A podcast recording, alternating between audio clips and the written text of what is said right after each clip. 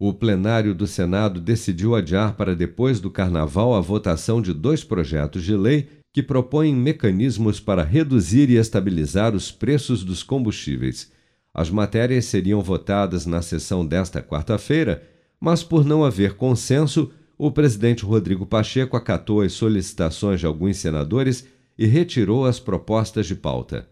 Então, a clareza de que o projeto foi suficientemente discutido nesta tarde de hoje, o parecer já está concebido e apresentado pelo relator. Se há necessidade do tempo para reflexão, nós então daremos esse tempo para reflexão, com o compromisso de que na próxima sessão do Senado, que não seja de amanhã, é, após o carnaval, nós possamos nos pronunciar, Senado da República, em relação tanto ao PLP 11 quanto ao projeto de lei 1472 e que tenhamos então uma conclusão. Se for aprovado, tanto melhor. Se for rejeitado eventualmente, que seja isso é do processo democrático, mas é muito importante a preocupação do senador Jean Paul Prats tem toda a pertinência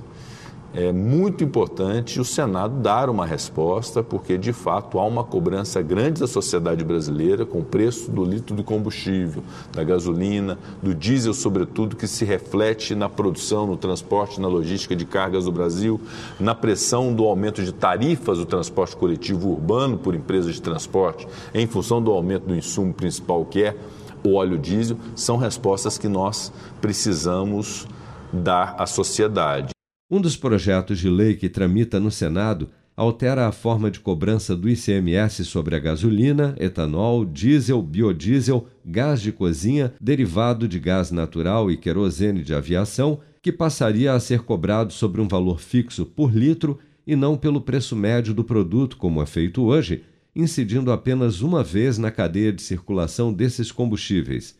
Mas ao discutir a matéria, os senadores questionaram se a fixação da alíquota resolveria de fato o problema do preço dos combustíveis. Além disso, os parlamentares ponderaram que, como a implementação do regime de cobrança única do ICMS dependerá de regulamentação pelo CONFAS, Conselho Nacional de Política Fazendária, pouca coisa mudaria na prática e pediram mais tempo para que o tema fosse discutido.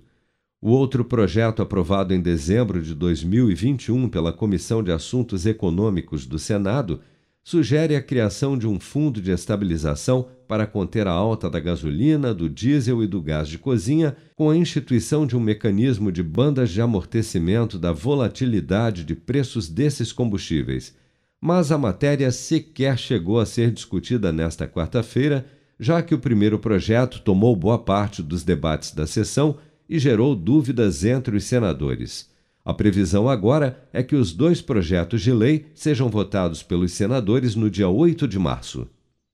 Com produção de Bárbara Couto, de Brasília, Flávio Carpes.